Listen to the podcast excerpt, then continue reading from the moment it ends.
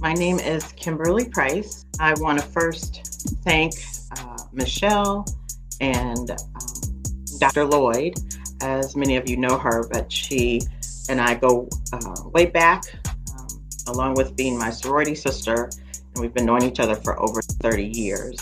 I'm just going to go through questions that I was asked to share regarding my oldest son um, transitioning to college.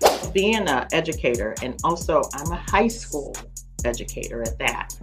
And I am familiar with the uh, requirements in preparation for college, but I just wanted so much for him. I knew what the future was going to. I actually asked him uh, the second part of his ninth grade year. I said, Hey, what can I do to support you? Everything I'm saying is obviously it's not working. But don't you know Mom, I see everything you see every day. I know what I need to do, so I need you to trust me. Okay, that's the best that I could do. It was very hard at first. Also, telling them the hard truths. I'm Dr. Michelle Lloyd. Short Cast Club